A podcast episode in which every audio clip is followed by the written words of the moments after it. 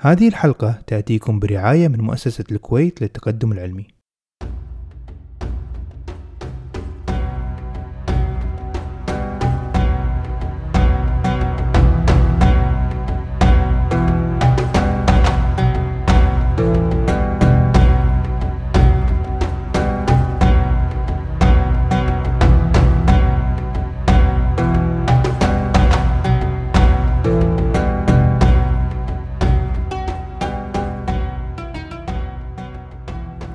السلام عليكم. قصتنا اليوم تبدأ من إحدى قرى مدينة كاث التي كانت عاصمة خوارزم. وكعادة هذا المكان في ذلك الزمان فقد شهد مولد العديد من أساطير العلم في العالم. ففي العام 973 للميلاد ولد محمد بن أحمد والذي سيطلق عليه الناس لاحقا لقب البيروني. وهي كلمة فارسية الأصل معناها الخارجي أو المغترب لأنه كان كثير الترحال والابتعاد عن مدينته حتى إذا عاد اسمه بالمغترب عنها وهي بيرون بالفارسية فأصبح البيروني. هذا مسماه على رواية وعلى رواية أخرى كان يقال له بيروني لأنه استقر وطاب له المقام في مكان يقال له بيرون فأصبح ينادى بيروني. ولكن ذلك يأتي لاحقا. أما في بداية حياته فقد اهتمت فيه والدته اهتماما شديدا وكانت حريصة على تعليمها العلوم الدينية بشدة. فحفظ القرآن الكريم والأحاديث الشريفة. ولكن لاحظت والدته التي كانت تعمل بحمل الحطب وكان يساعدها محمد بذلك بأن ولدها مولع بشدة بالطبيعة من حوله وكان يراقب النباتات بشكل لافت وشديد. وينتبه للنباتات الجديدة التي تعترض طريقهم. وينقل لوالدته تفاصيل النباتات بشغف وحماس. ومن بين كل النباتات كان الريحان هو أكثر ما يحبه منها. فكما تقول الحكاية أطلقت عليه والدته لقب أبي الريحان الذي ظل ملاصقا له منذ ذلك اليوم إلى يوم وفاته. أما عن أجواء المدينة التي عاش فيها فخوارزم لم تكن مركز علمي للمسلمين فحسب بل كانت مركز تجاري يأتيها التجار من كل مكان في العالم. فكان سوقها مكتظ بالهنود وباليونانيين. وتلك كانت فرصة لأبي الريحان أن يتعلم أساسيات اللغة اليونانية بالإضافة للفارسية وإتقانه العربية وهو في سن صغير. وذات يوم في شتاء العام 994 للميلاد كما يروي أبا الريحان نفسه بأنه التقى بعالم يوناني فيقول حل أرضنا فكنت أجيء بالحبوب والبذور والثمار والنباتات وغيرها وأسأله عن أسمائها بلغته وأحررها. ونفهم من كلام البيروني بأنه أتقن اليونانية. ومنذ تلك الحادثة تدرج الدخول في العلم الطبيعي والتجريبي. إلى أن سمع به أمير من أمراء خوارزم وهو أبو نصر منصور بن عراق. ففي تلك الفترة كان الحكم لآل العراق في خوارزم من قبل الإسلام وكانوا أناس يهتمون ويعتنون بالعلم والعلماء. وهذا ما فعله أبو نصر مع البيروني. فقد فتحوا له أبواب مكتبته التي كانت تحوي الكثير من الكنوز العلمية. وكفى حاجة البيروني من الأموال مما يساعده ويساعد والدته ليكتفي هو ويتفرغ فقط للانشغال في العلم. فدرس هندسة إقليدس والمجسطي ومقالات أخرى في الفلك ليميل قلبه ويتولع أكثر في علم الفلك. فطلب بناء مرصد فلكي يعمل به على تسجيل حركات النجوم والكواكب والظواهر الفلكية وهو ما تم بالفعل. وفي سنوات عمله هناك في المرصد الفلكي أتته فكرة لحساب محيط الكرة الأرضية ونصف قطرها عن طريق تجربة خاصة به. فمحيط الأرض قد تم احتسابه قبل مدة طويلة جدا على يد الرياضي اليوناني إيراتوستينس بثلاث قرون قبل الميلاد. وفي عهد المأمون طلب من علمائه التأكد من هذا الرقم وحسابه فأوكل المهمة لبنو موسى بن شاكر وهم عائلة من أبناء ووالدهم سأخصص حلقة خاصة لهم لاحقا إن شاء الله. بنو موسى حسبوا المحيط بطريقة سنذكرها لاحقا ولكن البيروني طور رياضيات وطريقة أنجع لحساب نصف قطر الأرض ومحيطها كل اللي يحتاجه البيروني استرلاب وظلال لأحد الجبال ومعرفة جبارة بعلم المثلثات الكروية أو اللي نسميه بالإنجليزي اليوم ال trigonometry وحسب محيط الأرض بدقة لا متناهية. اليوم بفضل العلوم والتكنولوجيا المتقدمة نحن نعلم بأن حسبة البيروني تختلف بأقل من واحد بالمئة من الرقم الذي لدينا اليوم لمحيط الأرض والذي يساوي 40075 كيلومتر. وبهذا الفارق البسيط نعلم كم كان عبقريا ونابغة في زمانه. الطريقة التي حسب بها نصف القطر أو المحيط تسمى في الغرب بقاعدة البيروني يستخدم فيها ال trigonometry مثل ما أسلفت وهندسة أنيقة جدا. وأثناء بحثي وإعدادي لهذه الحلقة وجدت ورقة علمية اسمها البيروني and the Mathematical Geography في حل ووصف رياضي مفصل لهذه القاعدة سأضعها في وصف الحلقة للمهتمين بالطريقة رياضيا. عموما نرجع لمسيرة ابن ريحان العلمية فبعد أن تشبع من علوم خوارزم قرر السفر والترحال ليقطف ويجمع من مختلف العلوم من كل البلدان. خصوصا بعد وفاة الأمير بن عراق وأمور سياسية أخرى حدثت جعلته يعقد العزم على الرحيل. فارتحل إلى مدينة الري وهي قرب طهران عاصمة إيران اليوم. احتك مع علمائها واطلع على علومهم ثم ارتحل بعد ذلك إلى بخارى التي كانت تعج هي الأخرى بالكثير من العلماء والتي اطلع فيها على كثير من تاريخ الأمم السابقة. بالإضافة لخبراته في خوارزم وبلاد فارس فبدأ بكتابة وتأليف كتاب الآثار الباقية وهو كتاب علمي فلكي يبحث في التقاويم عند مختلف الأمم.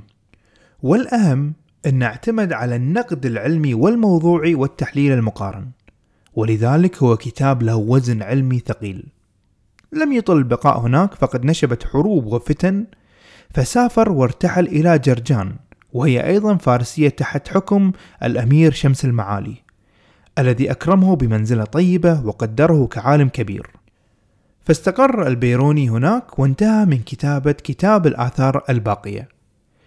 وفي هذه المدينة حدثت مصادفة لطيفة جدا فقد زارها العالم الكبير أو كما يسمى الشيخ الرئيس ابن سينا. وحصلت محاورات ومناظرات علمية رياضية فلسفية بين الكبيرين.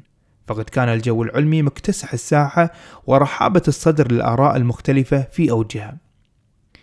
وبعد سنينه العشر في جرجان عاد مرة أخرى إلى خوارزم.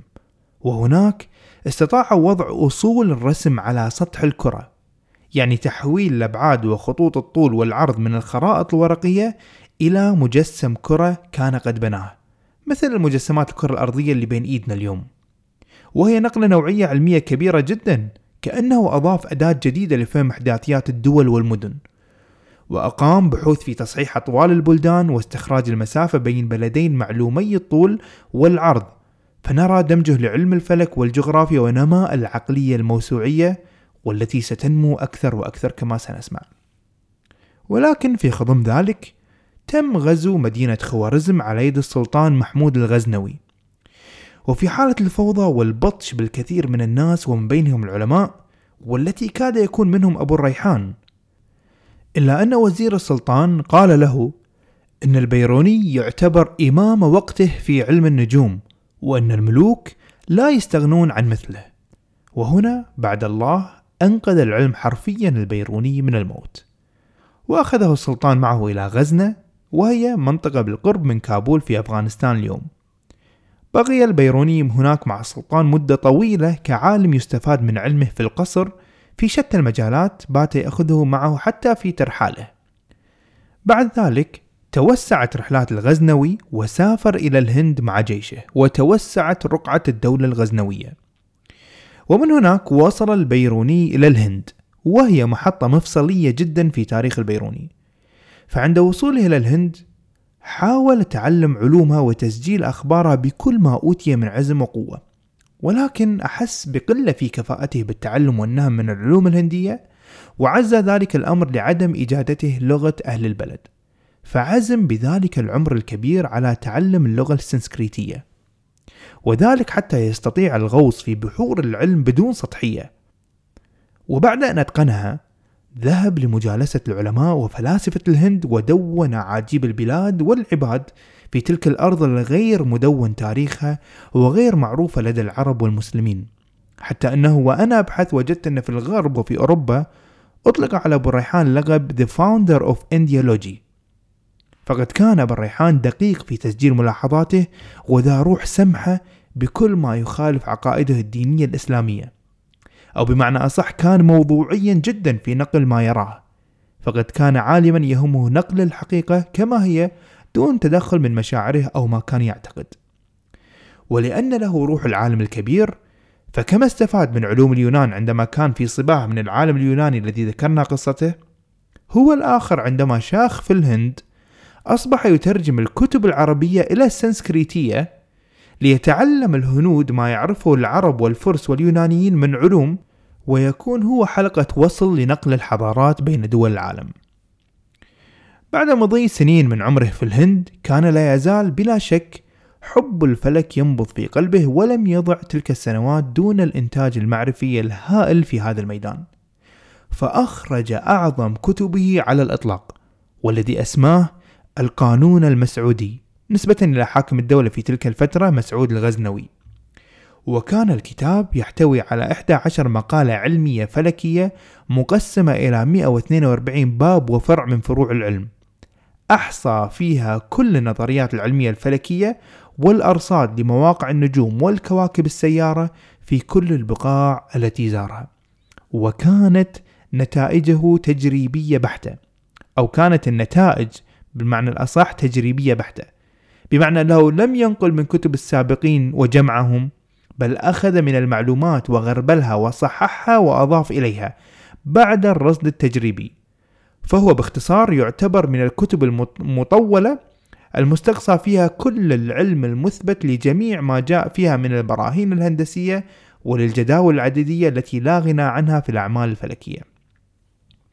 فعندما أهداه إلى حاكم الدولة مسعود الغزنوي انبهر الحاكم من الموسوعة وقام بإرسال ثلاث جمال محملة بالفضة إلى منزله. ولكن أبى البيروني أخذها وأرجعها إلى صاحبها وقال بأن إخراج الكتاب وتأليفه حبا للعلم نفسه وليس طمعا في الأموال. طبعا مؤلفات أبو الريحان تفوق المئتين كتاب ومقالة في شتى المجالات ويغلب عليها الطابع الفلكي والرياضي ومن بينها الجغرافيا وعلم الاجتماع. ففي كتبه آه، يؤرخ حال الهنود تأريخا عجيبا ووصفا دقيقا. إلى حد يجعل المؤرخين ممن سبقه وكان في عصره يبدون وكأنهم صغار أمام ما وصف البيروني على حد قول المستشرق الألماني إدوارد سخاو. ويقول كذلك المؤرخ وولد يورنت صاحب مجلدات قصة الحضارة المشهورة جدا عن كتاب الآثار الباقية للبيروني بأنها رسالة علمية وفنية عميقة ودراسة نزيهة إلى درجة غير مألوفة مبرأة إلى أقصى حد من الأحقاد الدينية. وقدم فيها صورة للتاريخ البشري والحضارة الإنسانية. ولذلك أقول ونسميه بالعالم الموسوعي وهي حق وحقيقة لأنه أبدع وكتب في جميع الميادين وجميع العلوم. والشيء بالشيء يذكر فقد كرمته ناسا بإطلاق أحد مواقع الفوهات القمرية باسمه نسبة إلى أفضاله على العلم وإنتاجه. وفي نهاية حياته تنقل رواية في كتاب معجم الأدباء فيقول علي بن عيسى الولوالجي دخلت على أبي الريحان وهو يجود بنفسه بمعنى أنه يحتضر. وقد حشرج نفسه وضاق به صدره وهو يسأل عن مسألة فقهية. فقلت له إشفاقا عليه أفي هذه الحالة؟ قال لي يا هذا أودع الدنيا وأنا عالم بهذه المسألة ألا يكون خيرا من أن أخليها وأنا جاهل بها فأعدت ذلك عليه يعني علم المسألة الفقهية وحفظ وعلمني ما وعد ومن عنده وأنا في الطريق فسمعت صراخ بمعنى أنه توفي رحمه الله وكان ذلك في غزنة كانت هذه قصة مختصرة لواحد من أعظم العلماء الموسوعيين في عصر الإسلام الذهبي. لا تنسون تقييم الحلقات في منصات البودكاست المختلفة ومشاركتها أصدقائكم. ألتقيكم غدا مع عالم وعلم جديد. كونوا بخير وإلى اللقاء. thank you